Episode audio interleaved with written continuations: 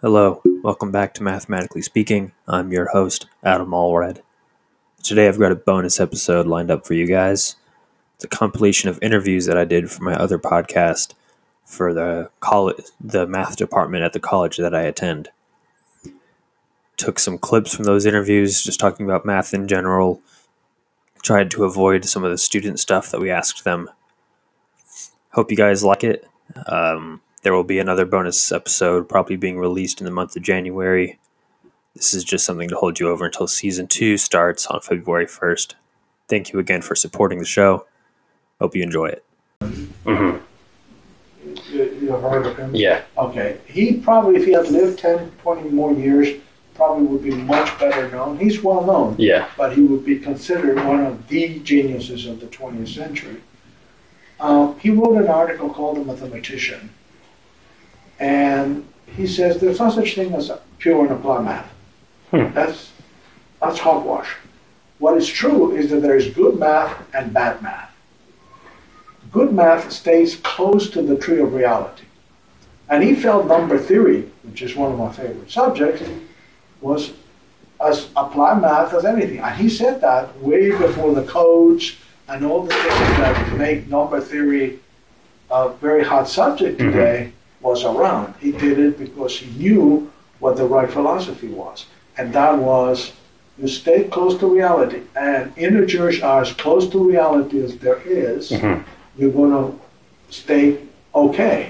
He felt like bad mathematics is when you travel so far away from reality that you're in a totally world of your own. Mhm. And that has decreased today, but in the 60s, it was very popular to introduce abstract definitions. I remember my chair in Wyoming, who was a very bright guy, uh, was reviewing a paper, and he said, I'm reviewing this paper, and all of a sudden I realize that every function satisfies this definition.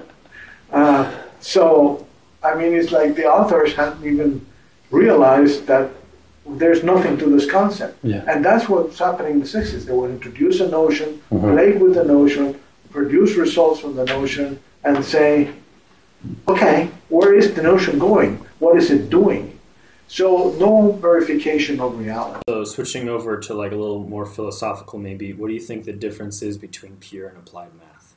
Yeah, so that's a good question. I mean, you're asking a pure mathematician, um, and so I'll have a particular perspective. But in my mind, people use that as kind of an artificial way of putting different, more specific mathematical disciplines into buckets. And so we think of things like abstract algebra, topology, uh, differential geometry as all being pure mathematics. Um, and then you think about things as definitely being applied mathematics. We think of kind of modeling computational mathematics as being applied. But then there's all these things that have a lot of overlap on both sides. So that would be things like PDEs, real analysis, aspects of complex analysis, functional analysis really overlap the other two.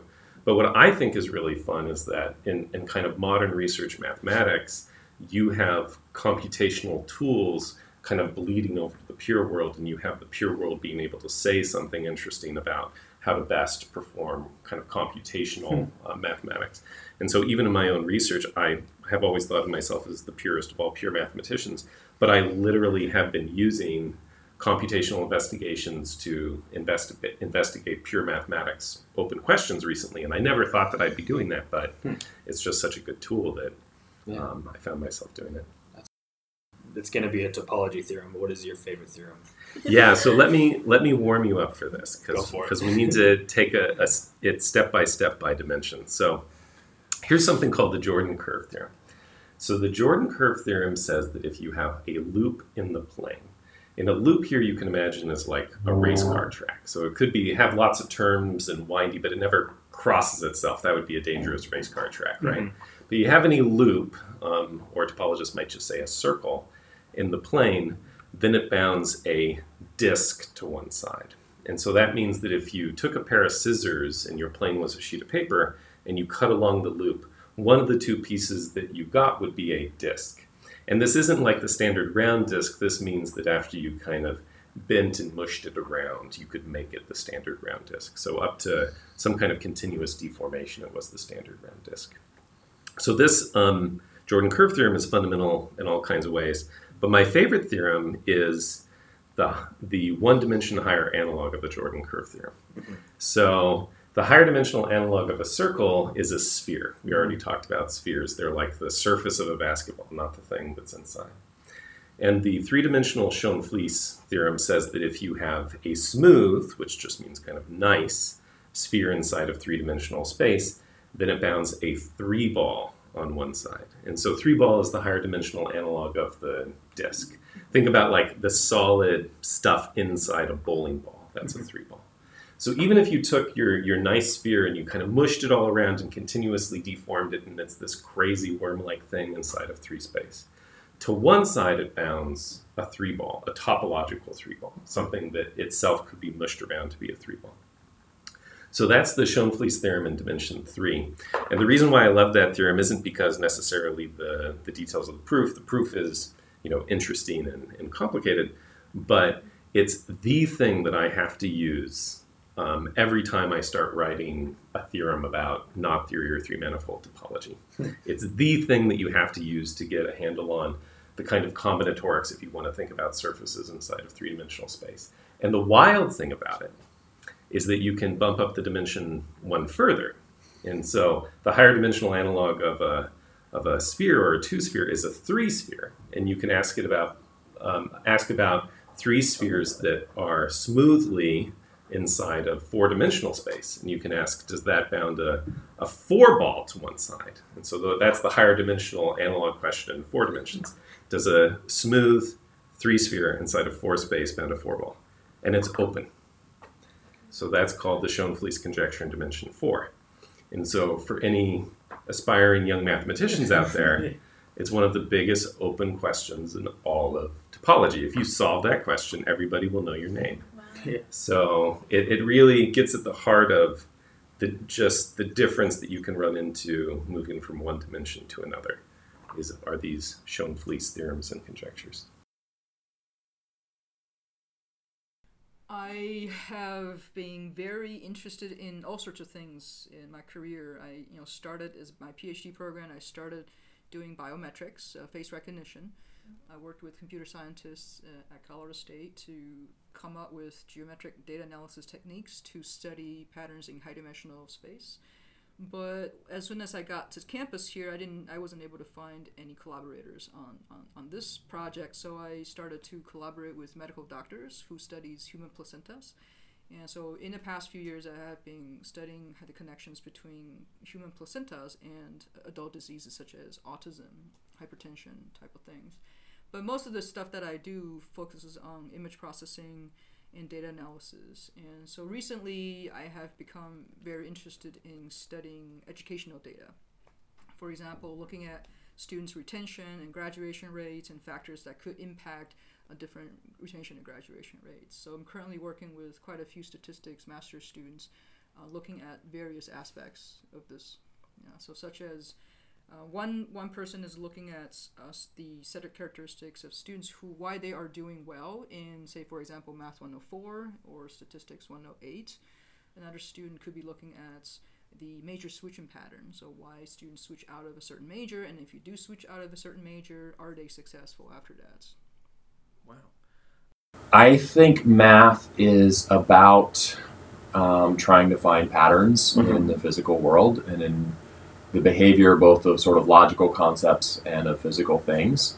So you kind of you you look at something that's happening either as a consequence of logical axioms that you set up in mm-hmm. pure math, or at something that's happening in the in the physical world, and you try to observe patterns, and then you try to explain those patterns, and hopefully you try to prove what your yeah. what your um, conjectures are, and then you use those to predict other behavior that maybe is harder to observe directly. So the thing I would emphasize there is it's not so much about computation, although, I mean, obviously computation is a huge part of math, but that's not the point of math. Mm-hmm. Um, and that's kind of what people think of. It's not so much about computation, it's about um, identifying patterns and describing them and checking whether what you think is a pattern really is, and um, using that to explain what's going on.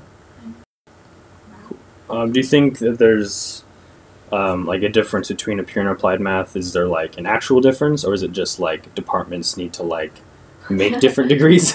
um, yeah. So, so the the way you sent me that question is what makes them different, Yeah. and you kind of anticipated what I was planning to say in that um, it's a very blurry line Yeah. between the two, um, and there are sort of differences in emphasis, like more of an emphasis on computation and applied math, and more of an emphasis on sort of abstract theories and pure math, Mhm. Um, and of course more of an emphasis in applications in Yeah. applied math, Yeah. um, and maybe connections to other fields like physics and biology, um, or maybe computer science.